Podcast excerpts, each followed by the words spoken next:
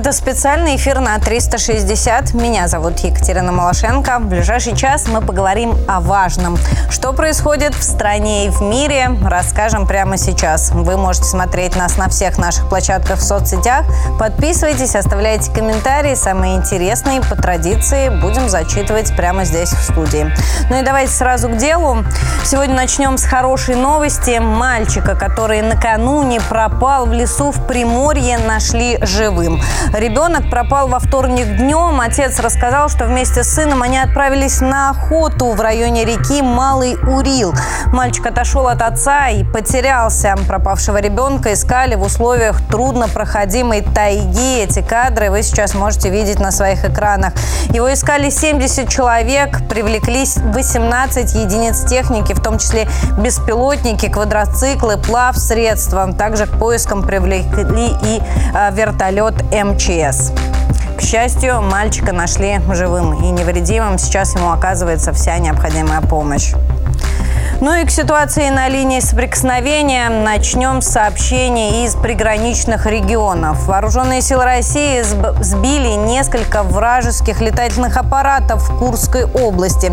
Сегодня ночью в Суджанском районе были слышны взрывы и стрельба. По предварительной информации, вооруженные силы России сбили несколько украинских беспилотников. А, в качестве подтверждения есть и фото, а, фото подтверждения э, того, что что это был именно беспилотник, и это момент как раз поражения. Что касается украинских обстрелов, то сегодня ночью под ударом оказались Мелитополь, Лисичанск и Горловка. В Мелитополе прогремели по меньшей мере 6 взрывов. А, по Лисичанску били из Хаймарса. Сейчас там уточняются повреждения и информация о пострадавших. В 20.45 накануне вечером ВСУ начали бить по Горловке из РСЗО. Уже известно, что удары наносились из района населенного пункта Нетайлова. Люди, которые живут на севере Донецка, до сих пор слышат эту канонаду. В 6 утра начался обстрел Кировского района Донецка. Прилеты продолжаются и сейчас. В Донецке работает наш корреспондент Виктория Комогорцева, и она расскажет, что происходит в городе. Сегодня ночью на Авдеевском направлении шли мощные арт-дуэли, затем подключилась Угледарская. Также громко на фронте э, вокруг Горловской агломерации.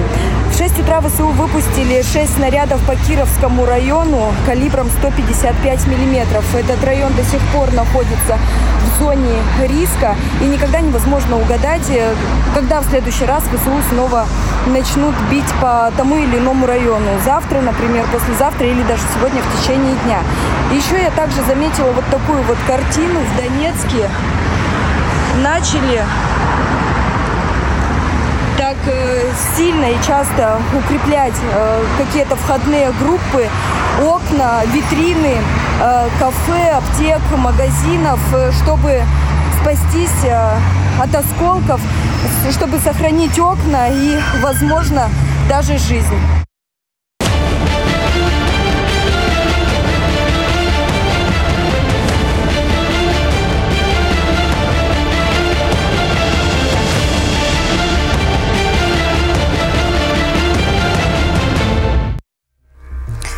Big Эксперты, как и у нас, так и на Западе, все больше сходятся во мнении, что первый этап э, украинского контрнаступления завершен, и он провалился. И сейчас ВСУ готовится ко второму этапу. Противник опять прощупывает новые направления, ведет разведку боем, ведет атаки в районе Антоновского моста на Днепре. И сейчас все больше специалистов говорят, что именно это направление станет основным для второго контрудара. А, но если говорить о неудачах первого э, в качестве подтверждения, здесь могут быть слова нашего президента. Он накануне озвучил украинские потери. И вот по данным главы государства, с 4 июня ВСУ лишились 259 танков и 780 бронемашин. Это очень много. Если говорить об остальной технике, то потеряно не менее трех-четырех бригад. Они попросту остались без боевых машин. А, но ВСУ подтягивают подтягивают новые резервы и бросают в бой незадействованные подразделения. Вот сегодня утром стало известно, что танки и пехота ВСУ снова пошли в наступление на левом фланге Запорожского фронта.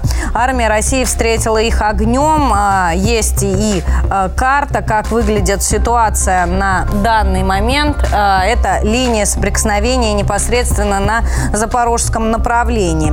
Вот смотрите, село Пятихатка перешло в серую зону, и вот после недельного затишья штурмовики пытаются атаковать в направлении Жеребянки. Сегодня в 4.50 утра, как сообщают военкоры русской весны, начали они наступательные действия. Уже известно, что атака отбита, уничтожено три танка и три БМП. А, но, тем не менее, они готовятся и к новой волне масштабного наступления с целью прорыва фронта в направлении Васильевки. Кроме того, на Каменском направлении противник ведет переброску и перегруппировку значительных сил, осуществляет подвоз техники и боеприпасов.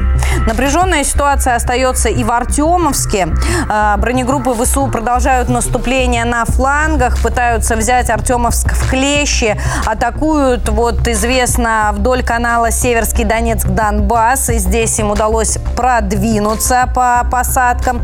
Украинские войска здесь пытаются расширить э, свой плацдарм. Северо-западнее Клещеевки атаковали они опорный пункт, тоже продвинулись. Пытались прорвать оборону у Васюковки-Раздоловки, но здесь были отброшены нашим десантом. Продолжают попытки прорыва и у Берховки, там безуспешно, но ситуация, еще раз повторю, остается крайне напряженная, в том числе и у Артемовска. Сюда тоже ВСУ подбрасывают и подвозят все новые и новые резервы. Ну и поговорим, друзья, о новейшей российской технике. Сегодня утром стало известно, что корвет «Резкий» в ходе испытаний сбил противокорабельную ракету «Москит». А, корвет построили для Тихоокеанского флота специально на Амурском судостроительном заводе. Он спущен на воду 1 июля 2021 года. Его уже передали ТОВ а, вот сейчас как раз идут испытания в составе Тихоокеанского флота. В Японском море корвет уничтожил крылатую ракету, выпущенную с надводного корабля. А, эту самую ракету а, выпустил ракетный катер Р-20. И военнослужащие корвета сначала ее засекли, обнаружили цель и уничтожили с помощью зенитного ракетного комплекса «Редут». Также стрельба по ракете «Мишени» выполнялась делалось из артиллерийской установки А-190. Ну а Министерство обороны, как вы уже поняли, опубликовали карты, э, кадры этого пуска. А, еще сегодня утром стало известно, что на самом деле российский флот в ближайшее время ждут серьезные изменения. Все новые фрегаты и корветы будут оснащены цирконами. Это новейшая российская гиперзвуковая ракета. Вот так она выглядит. Один один залп э, с корабля э, подразумевает пуск 48 таких э, ракет. На самом деле сейчас мало что известно о технических характеристиках этой ракеты, но кое-что известно. Вот смотрите, скорость у нее рекордная, более 10 тысяч километров в час или около 9 махов. Дальность 1000 километров, а высота на маршевом участке 30-40 километров, где, по сути, сопротивление воздуха воздуха невелико. Масса боевой части составляет около 450 килограммов. А почему это такое уникальное оружие? Потому что корабельные ЗРК западных стран рассчитаны на дозвуковые или сверхзвуковые скорости, но перед гиперзвуком, то есть перед вот таким нашим цирконом, они абсолютно бессильны.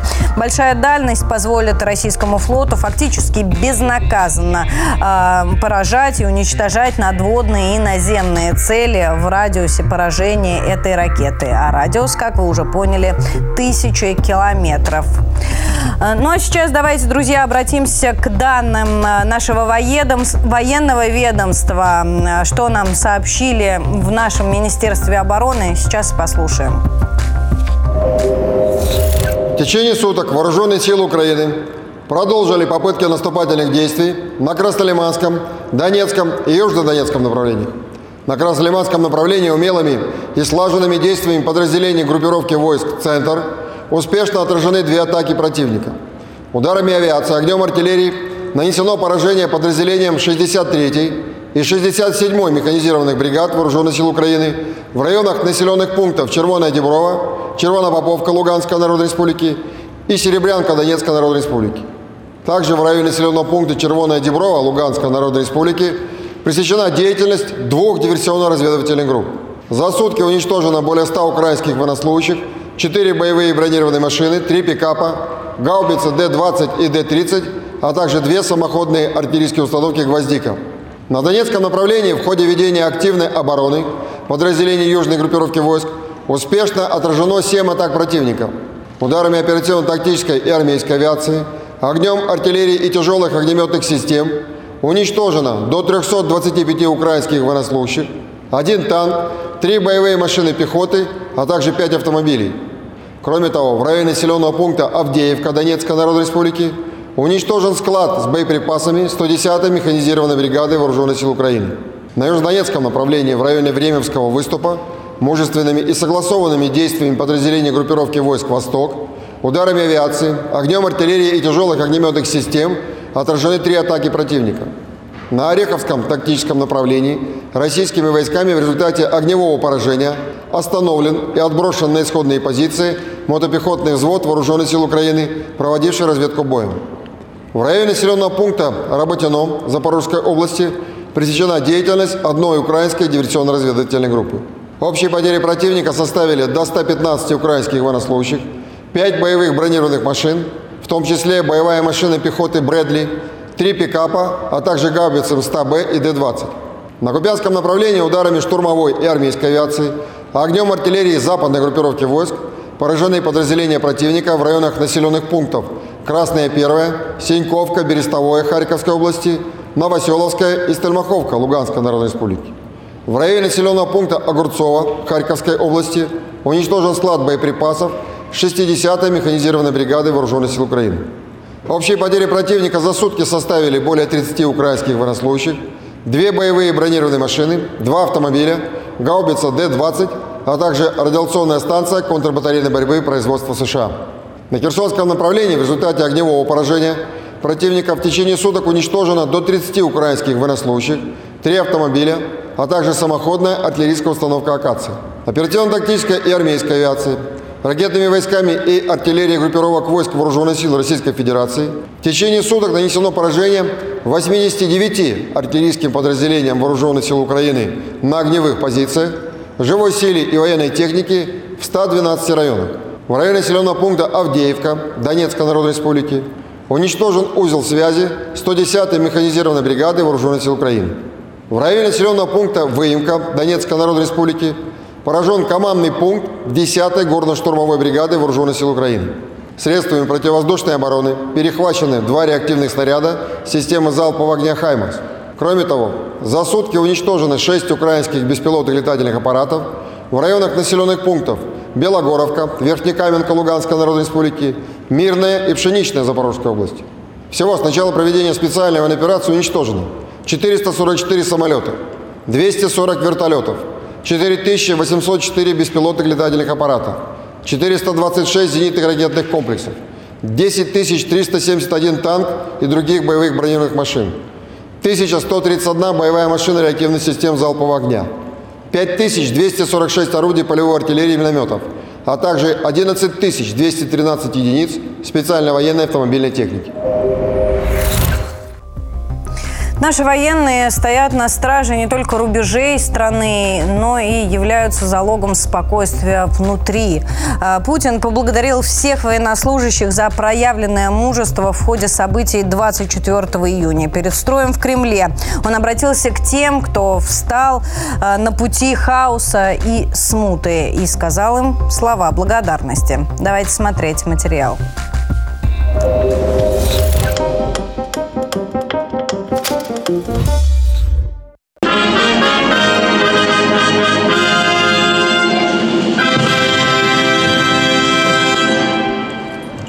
Владимир Путин на Соборной площади обратился к подразделениям Минобороны, Росгвардии, ФСБ, МВД и ФСО, которые обеспечивали законность и порядок во время попытки вооруженного мятежа в минувшие выходные. Вы защитили конституционный строй, жизнь, безопасность и свободу наших граждан. Уберегли нашу Родину от потрясений.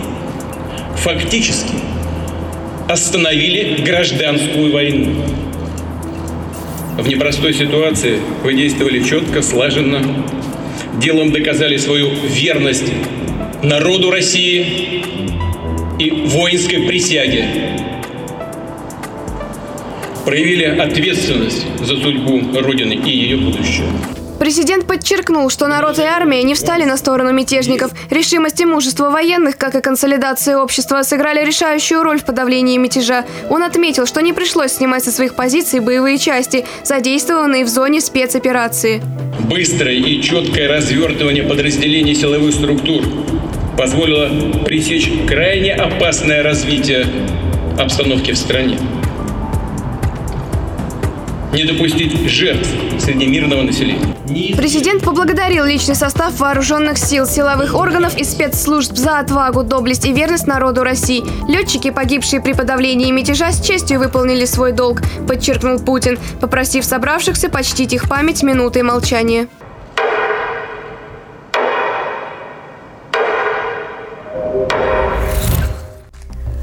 Позже в Кремле состоялась встреча президента с военными. В ходе этого разговора Путин говорил не только о событиях минувших выходных, но и почтил память погибших летчиков. Пообещал, что их семьям будет оказана вся необходимая поддержка. Давайте смотреть, как это было.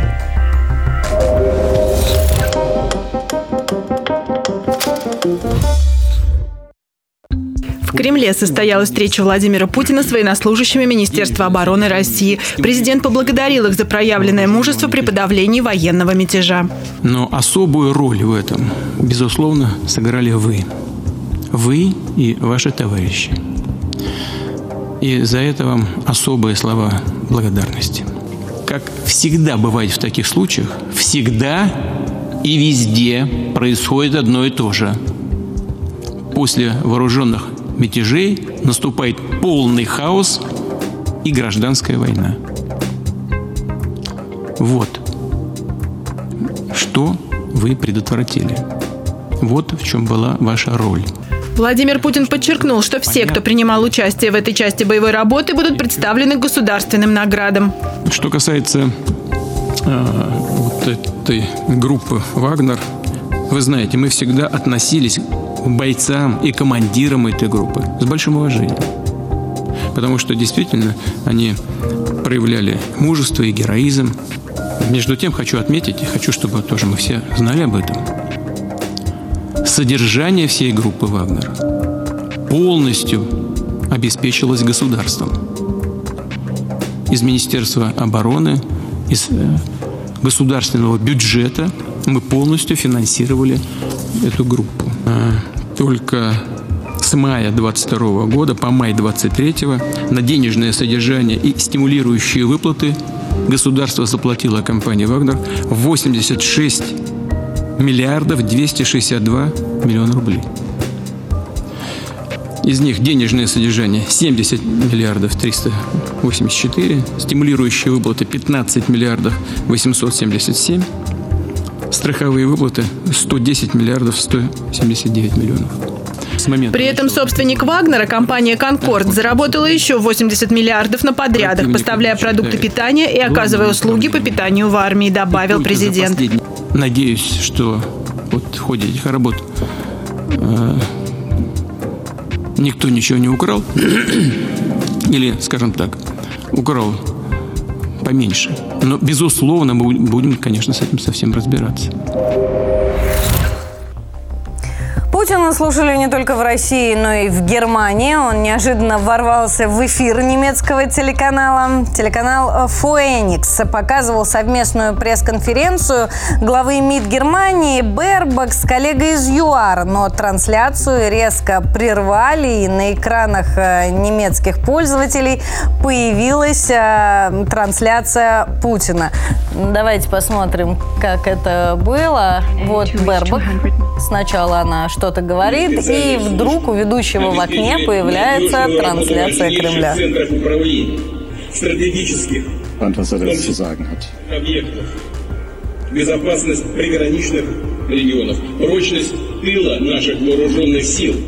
Обратили внимание, как растерялся немецкий ведущий. Ну что ж, здесь можно только посочувствовать коллегам, а, но всякое бывает. Прямой эфир делал такое. Друзья, ну а сейчас хотела бы обратиться к вашим комментариям. Как и обещала в начале эфира, самые интересные из них будем зачитывать в студии, поэтому слово хочу передать аппаратный. Да, Катя, спасибо и доброе утро. Хочу начать это утро с позитивной новости, которая произошла в Бельгии. Там сейчас проходит чемпионат Европы, и там образовался новый случайный бегун. Как все произошло, сейчас расскажу. Дело в том, что сборная Бельгии, к несчастью, дисквалифицировали двоих э, спортсменок из-за травмы ноги. И из-за этого могли дисквалифицировать всю команду. И в итоге командный дух все-таки им помог, и э, эстафету побежала спортсменка по толканию ядра. Видео вы можете посмотреть в наших социальных сетях, именно в Телеге или ВКонтакте. Там очень забавно показано, как спортсменка буквально перепрыгивала, перешагивала, точнее, эти препятствия. И вот что по этому поводу написали наши подписчики. Например, вот Ольга пишет, какая грациозная, теперь бегину пусть ядра толкают, веселые старты. А вот подписчик наш другой пишет, у меня вопрос, а что на проломье нельзя было жахнуть? было бы эпично. А вот другой наш подписчик пишет, надо было отправить, надо было отправить спортсменку по прыжкам в длину. Может, и выиграли бы. А вот Марина заключила, вот что значит командный дух. Просто нет слов. На этой новости я хочу пока что прерваться. Мы еще обязательно к вам вернемся. Продолжайте дальше делиться своим мнением, а самые интересные комментарии будем зачитывать в прямом эфире. Катя? Спасибо, Лиза. Ну а мы продолжаем, э, продолжаем наш с вами международный блок и хотела дальше рассказать о новом пакете военной помощи для Украины, который накануне предоставили Соединенные Штаты Америки. Э, он эм, рассчитан на сумму 500 миллионов долларов. Это сообщили в Пентагоне. Среди прочего, новый пакет будет включать в себя дополнительные боеприпасы для Патриот, а также для Хаймерс, Зенит зенитные ракеты «Стингер». Вот заметили, как по, о «Патриот» Штаты стали говорить э, гораздо скромнее. Также сообщили в Пентагоне, что намерены поставить Киеву 30 дополнительных БМП «Брэдли», 25 бронетранспортеров «Страйкер», противотанковые ракеты «Джевелин», авиационные и артиллерийские боеприпасы, стрелковое оружие, тепловизоры и приборы ночного видения. Ну а в Киеве в очередной раз недовольны, недовольны составом этого пакета помощи, потому что ждут на Украине, конечно, самолеты. В первую очередь они сделали заявление, что ждут поставок до конца этого года. Руководитель офиса Владимира Зеленского и Андрей Ермак в беседе с украинскими журналистами заявил, что, в общем-то, страны Запада готовы поставить Украине самолеты до конца года. Я верю в то, что мы можем получить первые истребители еще до конца этого года, приводят слова Ермака издания РБК «Украина». Но вот э, некоторые страны готовы осуществить такие поставки, по мнению э, руководства Украины, то некоторые некоторые не могут в силу технических вопросов. Судя по последним заявлениям Пентагона, они как раз по этим самым техническим вопросам э, принять такое решение не могут, потому что в Пентагоне отказались назвать конкретные сроки поставок Киеву истребителей F-16.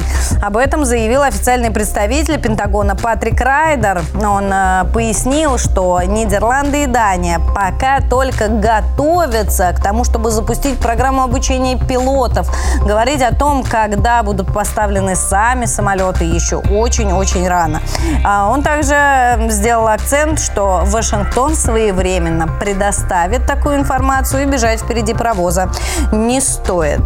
Тем временем э, Евросоюз продолжает э, тоже помогать Украине, и он предоставил дополнительные 500 электрогенераторов на сумму 16 миллионов евро. Эти генераторы, как уточняется, будут использоваться для восстановления критически важной инфраструктуры, в том числе водонасосных и канализационных станций. А, пока а, это все, что известно о помощи для Украины. Евросоюз, Еврокомиссия ничего про поставки истребителей на данный момент нового не сказала. Но аналитики посчитали, причем это украинские аналитики и власть придержащие в Киеве, что с 22 года Украина получила более 22 миллиардов долларов различной помощи. Это посчитали в Украинском Министерстве финансов. Давайте обратимся здесь как раз э, к статье на РИА Новостях. Есть здесь и цитата министра. А, сейчас вот как раз ее а, покажу.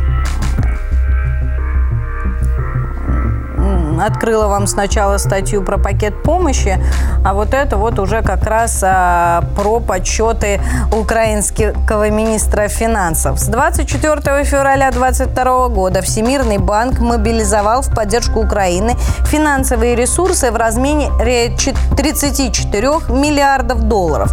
Более 22 миллиардов долларов США из этой суммы уже предоставлено Украине. Конец цитаты. Как э, заявил сам Марченко ранее, дефицит украинского бюджета ежемесячно составляет около 5 миллиардов долларов. Две трети средств бюджета э, Украина получает благодаря иностранным займам и грантам. При этом три четверти всех трат идет на военные нужды. То есть, по сути, э, социальной инфраструктуре, э, социальной сфере жизни остается э, совсем немного много и поддерживать жизнедеятельность общества Киеву становится все сложнее и сложнее, потому что деньги, иностранные деньги в том числе, Киев тратит исключительно на военные нужды. Владимир Зеленский заявлял, что для восстановления Украины понадобится приблизительно, это цитата, 600-800 миллиардов долларов. Точная сумма будет известна по завершению конфликта. Но если обратиться и к предыдущим заявлениям Зеленского, то сумма эта растет и э, растет. И никак не сходится с теми подсчетами, которые делает э, Европа в этот момент, когда э, подсчитывает, сколько денег понадобится Украине для восстановления. В общем, некая такая бездонная бочка образовывается на территории Украины. Но при этом Зеленский говорит, что нужно не, немедленно, буквально в этом году взять Украину и в НАТО, и в ЕС, и к этому страна абсолютно готова. А, вот смотрите, есть и цитата господина Зеленского, есть все основания для политического приглашения Украины вступить в Североатлантический альянс. Есть полное понимание гарантии безопасности Украины до момента присоединения. А, правда, никаких подробностей Зеленский не приводит. Мы работаем с командой, чтобы сделать решения саммита действительно значимыми. Конец цитаты.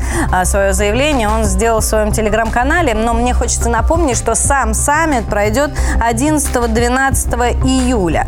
И да, действительно, все больше и больше стран-участниц э, поддерживают желание Украины вступить в альянс. Но э, это пока только слова пока только сама заявка.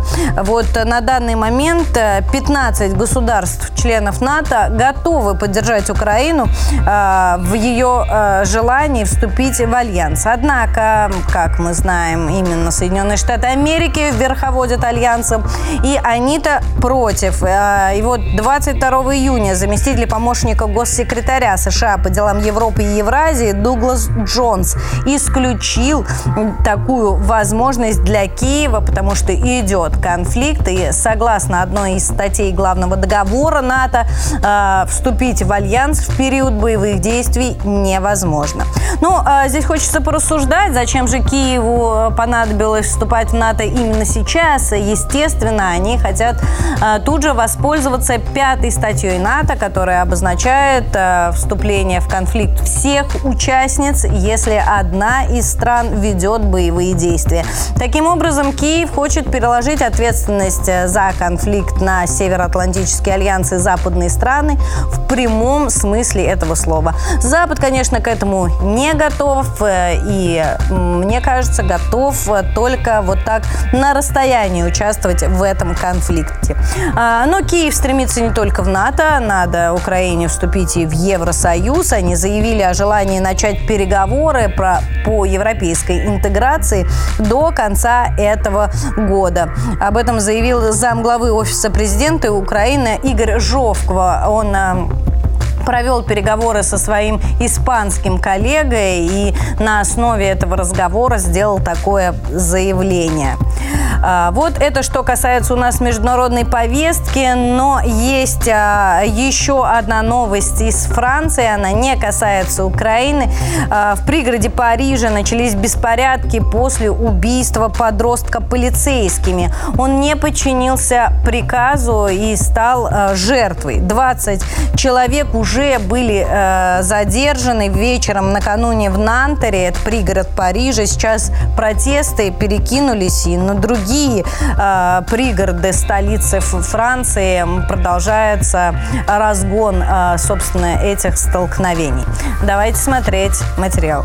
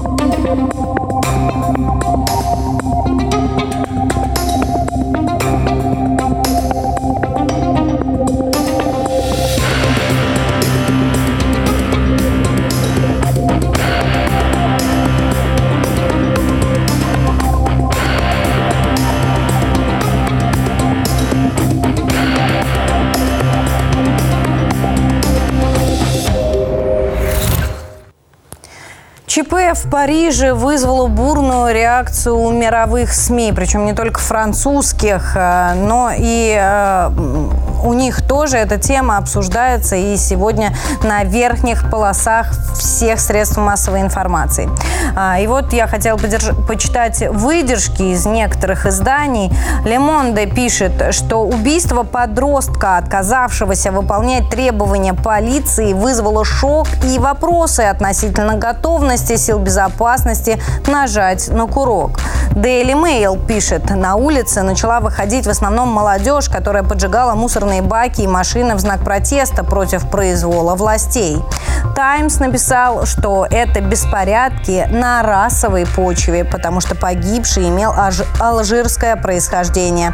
Полицейский уже арестован, а видео, на котором он говорит «Я собираюсь пустить тебе пулю в голову», стало вирусным. И да, действительно, эти кадры разлетались э, по разным источникам, по разным средствам массовой информации, и сейчас полицейский задержан. А, друзья, ну а сейчас хотела бы обратиться к экспертному мнению. С нами на связи Мария Прокофьева, политолог, член экспертного клуба «Дегория». Обсуждаем, друзья, мы международную повестку. Мария, здравствуйте. Доброе утро, Екатерина. Очень приятно.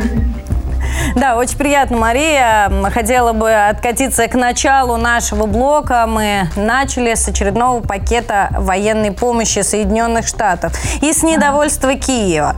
А, риторика становится все более жесткой. Киев настойчиво требует самолеты.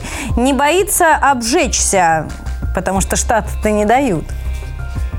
Ну, вы знаете, тут уже нечего терять, я бы сказала так, а, потому что, с одной стороны, уже очень много Западом в Украину вложено, и этот пакет помощи уже, я, честно говоря, потеряла какой по счету, и ожидали это успехов от контрнаступления, и, в принципе, большую ставку делали на это контрнаступление, а, а успехов как таковых нет. И я думаю, что США тоже немножко опасаются передавать Украине какую-то более продвинутую технику, потому что, как мы видим, переданные леопарды горят и попадают э, в руки наших инженеров, которые смогут их разобрать и посмотреть, как что устроено. Брэдли вообще горят пачками, э, поэтому Штаты тоже не заинтересованы в том, чтобы передавать свои передовые технологии э, тем военным, которые не могут ими грамотно распорядиться и, по сути дела, все, всю эту технику отправляют просто в российскую мясорубку. Это Но F-16 это не передовая все-таки техника. Здесь больше Европа заинтересована в передачи этих самолетов, чтобы потом попросить у Штатов новые.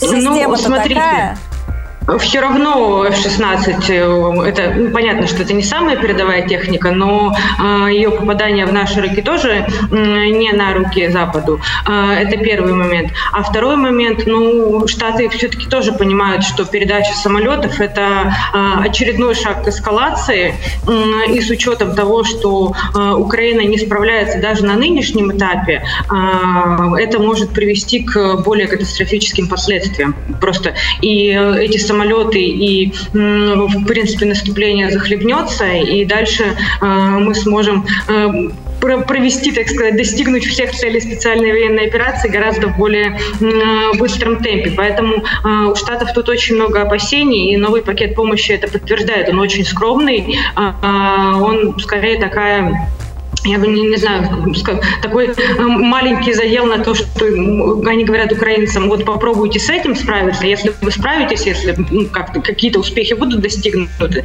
тогда, может быть, мы дадим вам что-то больше. Если нет, ну, пеняйте на себя. Мне кажется, что вот с такой точки зрения можно это рассматривать. Вот очень интересно, приходят с линии соприкосновения сообщения о том, что ВСУ готовят второй этап, ну, некий второй этап контрнаступления. С чем же они в него пойдут? Пойдут, если Штаты ничего не дают. А, саммит вот-вот на пороге, нужно какие-то результаты показывать, а по сути сказать-то и нечего. Ну, давайте посмотрим, как раз-таки саммит уже буквально через две недели, они уже, НАТО уже анонсировала, что а, там будет какой-то отдельный пакет военной помощи от Европы. Может быть, Европа действительно рискнет передать самолеты. Все-таки ну, приходят тоже новости о том, что в Дании украинские пилоты обучаются еще где-то, еще где-то. Мы посмотрим, насколько Европа в нынешней обстановке нацелена на эскалацию. А, мне кажется, что они скорее не будут этого делать, они последуют примеру Штатов и будут выжидать с чем украинцы пойдут в контрнаступление? Хороший вопрос. Они в последнее время все-таки стараются беречь какие-то остатки техники, видимо, с ними и пойдут. Но много эксперты спорят о том, э, будет ли НАТО вводить свой контингент и не будет ли принято подобное решение на саммите в НАТО. Э, как вы думаете, это будет такой следующий шаг, следующее решение? Э, или помощь останется на уровне вот бронетехники и ПВО? Нет, я абсолютно убеждена, что НАТО не будет вводить контингент, потому что, ну, это, давайте будем честны друг с другом, это э, прямой шаг к Третьей мировой войне, потому что если э, НАТО э, ведет свой контингент, нам придется точно так же с ним бороться, и, соответственно, они смогут задействовать свою пятую статью, вступить в прямые столкновения. В общем, это очень, очень резкий э, скачок к эскалации, и они, конечно, на это не пойдут. Я думаю, что да, они примут еще один пакет военной помощи, направят какую-то технику, технику, направят очередную порцию финансирования и будут смотреть, как а, Украина сможет с этим а, попытаться чего-то достигнуть. Это максимум. А, ну и, конечно же, конечно же, будет много заверений, обещаний о том, что когда-нибудь, как сказал бельгийский премьер, в обозримой перспективе Украина обязательно вступит в НАТО, на место Украины в НАТО и все такое прочее. В общем, вот эти, это политическая морковка, которая уже много лет подвешена перед носом украинцев, но так и остается этим несбыточным журавлем, журавлем в небе. Вот интересно, что все больше и больше стран говорят о том, что они готовы поддержать Украину вот буквально на этом саммите во вступлении в альянс. Даже Франция сделала такое заявление, что они поддержат. А, и это дает Зеленскому возможность, э, ну, как-то уверенно себя чувствовать и говоря, говорить, что у нас есть там все основания требовать каких-то там гарантий безопасности и всего прочего. Но Штаты стоят на своем. Как вы думаете, может быть, поэтому Европа и ведет такую риторику, что, мол, мы поддерживаем, зная, что Штаты точно будут против?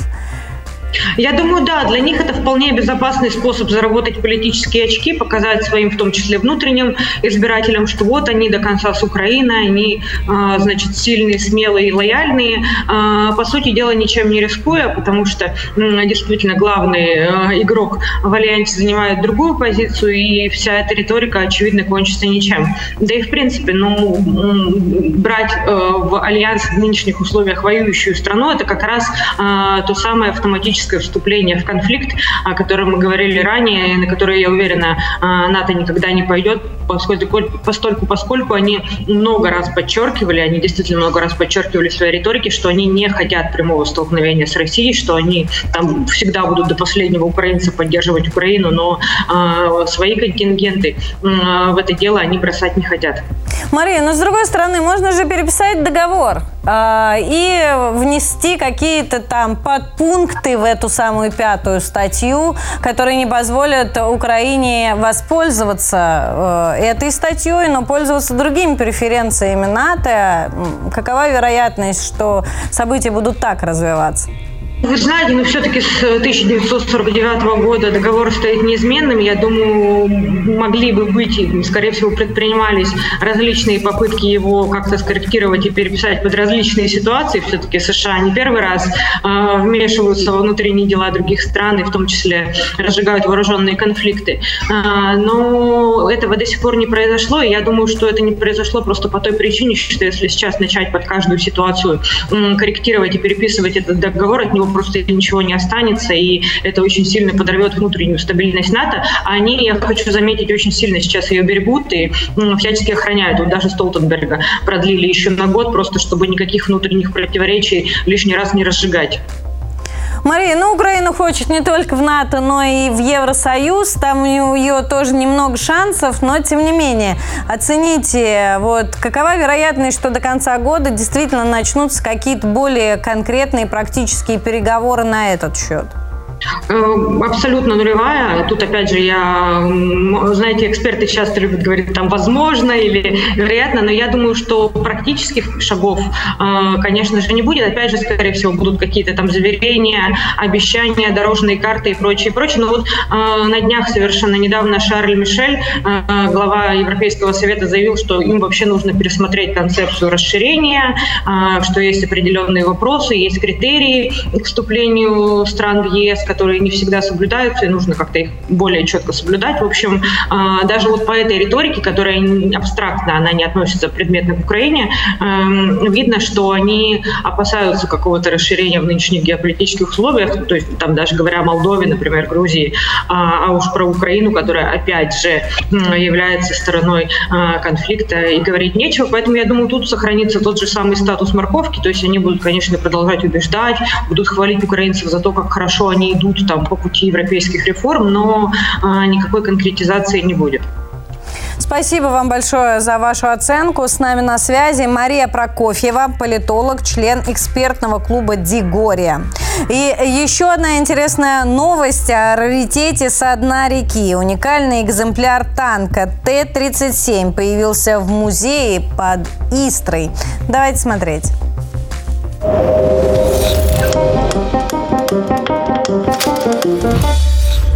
Этот танк пролежал под водой больше 80 лет. Плавающий разведчик Т-37. Его обнаружили поисковики в одной из рек Финляндии. Из воды доставали, можно сказать, груду искореженного металла. А теперь он здесь под Истрой, в Музее отечественной военной истории. Полностью отреставрирован. И только представьте, на ходу.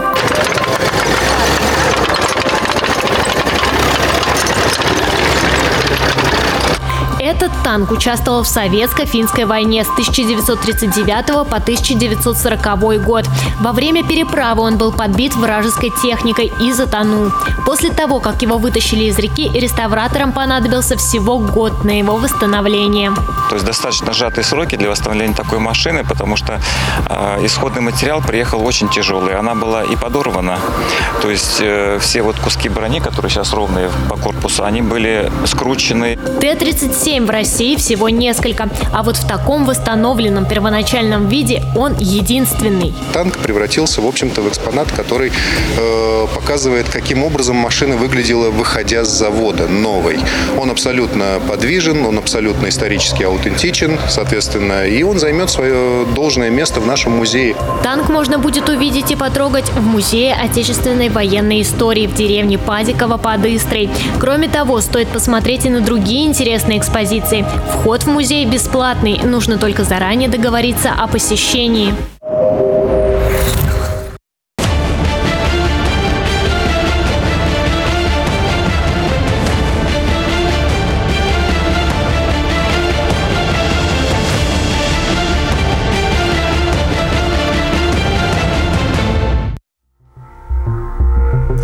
Мы продолжаем, друзья. Это специальный эфир на 360. Мы следим за развитием событий вместе с вами. И теперь переходим к блоку внутренней повестки, что происходит в нашей стране. Две трети месячной нормы осадков выпало в Благовещенске минувшей ночью. Грозовой фронт накрыл город, что называется, с головой. Давайте смотреть кадры с места.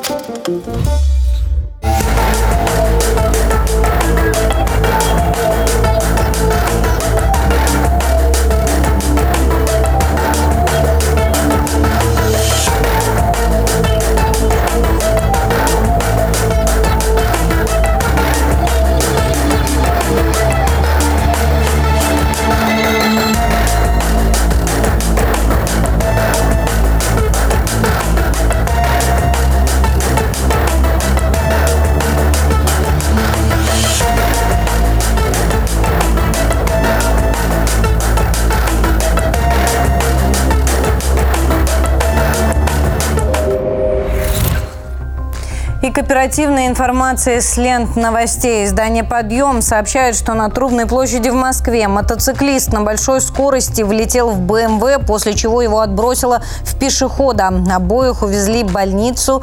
А, Водитель авто не пострадал. Также опубликованы кадры с места. Эта авария случилась буквально а, полчаса назад. Есть и видео с камер видеонаблюдения. Давайте посмотрим, как это произошло. А, Мотоциклист проезжает на красный свет э, светофора, соответственно, врезается в иномарку и отлетает как раз в пешехода. Ну а теперь э, давайте поговорим о вине. Пошлины на импортное вино в России могут быть повышены. Это заявил зам главы Минфина Алексей Сазанов в интервью российской газете. Это было накануне. Он отметил, что обсуждаемые параметры позволят сохранять стабильность на рынке. А, Здесь идет э, речь о российском рынке вина.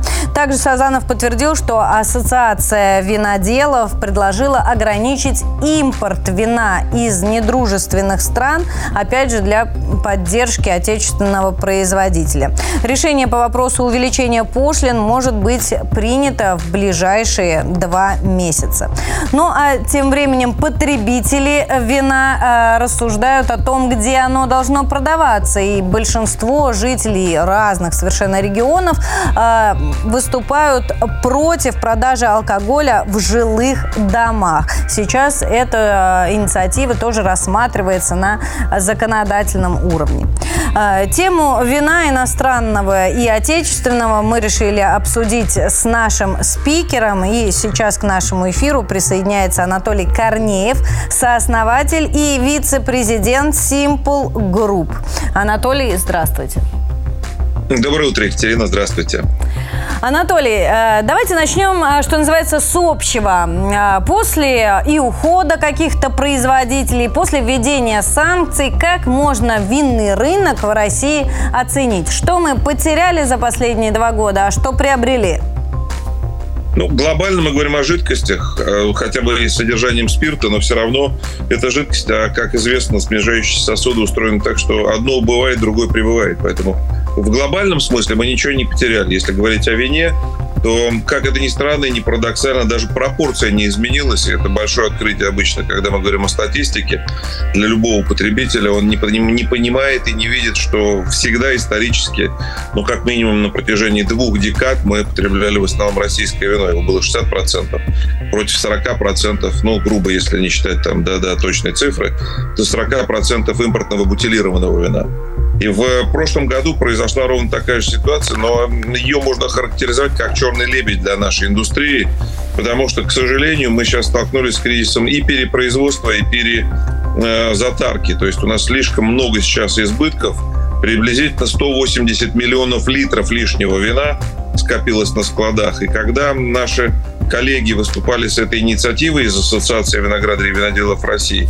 К сожалению, как это часто бывает, эмоциональная вот эта составляющая и понятная вполне, да, она, к сожалению, скорее, наверное, ее можно отнести к категории поспешных. Это не очень обдуманное и взвешенное решение, потому что если посмотреть внимательнее на структуру рынка, то вы увидите, что в прошлом году, уже в прошлом году, на фоне повышения и цены из-за того, что мы подверглись флуктуациям в связи с курсом евро, рубль и доллар-рубль, и в связи с тем, что была повышена ставка рефинансирования, логистические издержки везде и в России, и за рубежом, когда мы говорим об импортном выросли в три раза. И вот в этой связи мы потеряли уже у потребителя существенную долю рынка. То есть мы с 8 литров, а, приблизительно 8 литров подушного потребления в год, то есть на, на, на одного человека в России мы потребляли около 8 литров. Мы скатились на 6,5. Это первое. Но самое неприятное, и вот на это надо было обратить внимание Эм, людям, предложив, предложившим эту инициативу, мы увеличили потребление пива на душу населения до 80 литров с 56. А почему есть, это произошло? Говоря, Дешевле, потому что ну, конечно, логика какая-то? Конечно.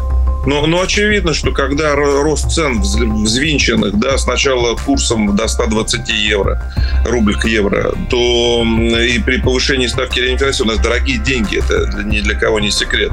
Когда вы видите колебания и отклонения от привычной для вас цены на 25%, естественно, вы ну, каким-то образом либо меняете категорию. И вот это самое страшное, потому что мы в России, во-первых, сделали ставку на изменение парадигмы, да, и мы увеличиваем сейчас площади посевных, мы выращиваем виноградники, говорим о вообще культуре вина и о важности этого так называемого южного типа потребления спиртных напитков, когда пьется регулярно, но по чуть-чуть, это культурные так называемые спирты, да, в отличие от германского типа, когда вы пьете в основном крепко и там, условно говоря, в течение недели воздерживаетесь, но потом жахаете, соответственно, перед выходными и в течение выходных не выходите из, из этого состояния веселого, так сказать, и будоражного. Но э, проблема заключается еще и в том, что у нас и, и потребитель поджался, да. Многие, э, многие потеряли рабочее место, многие потеряли, ну, скажем так, э, ощущение комфорта и праздника. То есть вот в этой связи нам как раз сейчас надо было поддержать российского винодела. Мы как компания-дистрибьютор являемся крупнейшим поставщиком премиальных российских вин, поэтому заинтересованы в том и в другом. Но нужно было, наверное, поддержать по-другому или нужно будет поддержать по-другому. Ну, например, снести НДС, как вы отменили НДС вообще у рестораторов. Это одна из мер, которая могла бы помочь в том числе. Любое колебание, я прям приведу конкретный пример. Например, увеличение стоимости акцизов и пошлин на 3% всего-навсего в цепочке, где есть НДС, издержки логистические и так далее, а также стоимость денег, а мы ожидаем с вами, вероятнее всего, в том числе повышение ставки рефинансирования, приведет к тому, что на полке это отразится в колебании цен на 10-12%. Анатолий, себе. а на качестве этого не, это не скажется? Конкуренция стала меньше, зарубежные вина стали ну, еще более дороже. Э, Конечно. Ну, вот если еще ввести вопрос. такие меры поддержки, э, то не скажется ли это на качестве российского вина, я имею в виду, за отсутствием выбора? Замечательный- Да, замечательный вопрос, потому что уже в прошлом году мы отметили, что только три предприятия крупных не поднимали цены, как только европейская цена, то есть европейское вино бутилированное импортное взлетело в цене, то все мгновенно россияне по- подравнялись, и мы с вами не видим большого, большого отличия, большой разницы между российским и импортным сейчас на полке. И, конечно, это может отразиться и на качестве, и отразится, но самое главное, что они неизбежно потянутся туда. А это еще раз ударит больно по российскому э, производителю, потому что ну, его вина точно так же привстанут и оборачиваемость их упадет. Это очевидный абсолютно закон рынка. У, рынка. У вина есть эластичность цены. И эта цена уже давно пересечена всеми следствиями пандемии, с- с- спецопераций и так далее. Мы живем в трудных экономических э, условиях. И для того, чтобы повысить потребление вина, особенно российского, нужны совершенно другие меры поддержки. И надо переждать, просто выдохнуть, пора подождать, когда эти 180 миллионов литров избытков уйдут с полок через различные промо, через различные другие меры, меры маркетинговой поддержки. И вот тогда, начиная приблизительно с сентября-октября, по нашей оценке, когда это произойдет, мы войдем в свой нормальный ритм. И тогда, в принципе, не нужно подвергать никакому стрессу ни населения, которое будет платить дороже и за российское, и за импортное, ни тем более виноделов, и ни тем более импортеров, которые тоже, в общем, теряют существенные, наверное, показатели, а это и налоги для государства, понимаете? Спасибо вам большое, очень интересно. Анатолий Корнеев, сооснователь и вице-президент Simple Group с нами был на связи. Друзья, вот интересно, а в связи с повысившимися ценами вы поменяли вино на пиво или нет? Можете написать нам в комментариях прямо под этим стримом. А пока почитаем э, ваше мнение о других наших новостях. А Слово хочу передать аппаратному. Да, Кать, спасибо. Ну, о новостях мы далеко не будем уходить и вернемся к теме запрета продажи алкоголя в жилых домах. Депутаты предложили запретить. э, Эту инициативу внес э, член Комитета Госдумы по строительству и ЖКХ от Единой России Светлана Разворотнева. Она считает, что действующее законодательство хоть и запрещает распивать алкоголь в общественных местах, ну, в том числе дворы, подъезды, жилые площадки, детские площадки, эти правила зачастую не соблюдаются. Она считает, что так происходит в том числе потому, что точки продажи спиртного находятся в жилых домах. И что думают наши подписчики по этому поводу? Вот, например, Сергей пишет. Как всегда, ведется борьба со следствием, а не с причиной. Гефест заключил, достойная поддержка малого и среднего бизнеса, побольше бы таких депутатов. А вот Роман Бабайлов радикально пишет, бредятина полнейшая. Рядом с домом полно отдельно стоящих магазинов, кафе и прочего. Проблема это абсолютно никак не решит. Вот Константин считает, это скорее приведет к тому, что же нежилые помещения в нежилых зданиях будет битва, потому что их в разы меньше, и стоимость аренды будет просто конская, что скажется на ценнике. И вот Светлана Тюрина заключила, в жилых домах продавать не дело, под окнами ор бесконечный. Почему майнинг не запрещает в жилых домах? Люди в квартирах над ними с ума сходят от гула и вибраций. Вот такое мнение оставили наши подписчики. Продолжайте и дальше делиться им в наших социальных сетях. Я напоминаю, мы есть ВКонтакте, Одноклассниках и Телеграме. Самые интересные комментарии, как всегда, озвучим в нашем стриме. Катя, тебе слово. Спасибо, Лиза. Друзья, мы продолжаем. Еще одна э, культурная новость сейчас прозвучит в нашем эфире. Самой дорогой проданной в Европе картиной стала «Дама с веером Климта». Портрет был продан в Лондоне за рекордные для Европы, внимание, 74 миллиона э, фунтов стерлингов. Ну, давайте смотреть, что за картина такая, где будет висеть и почему так дорого?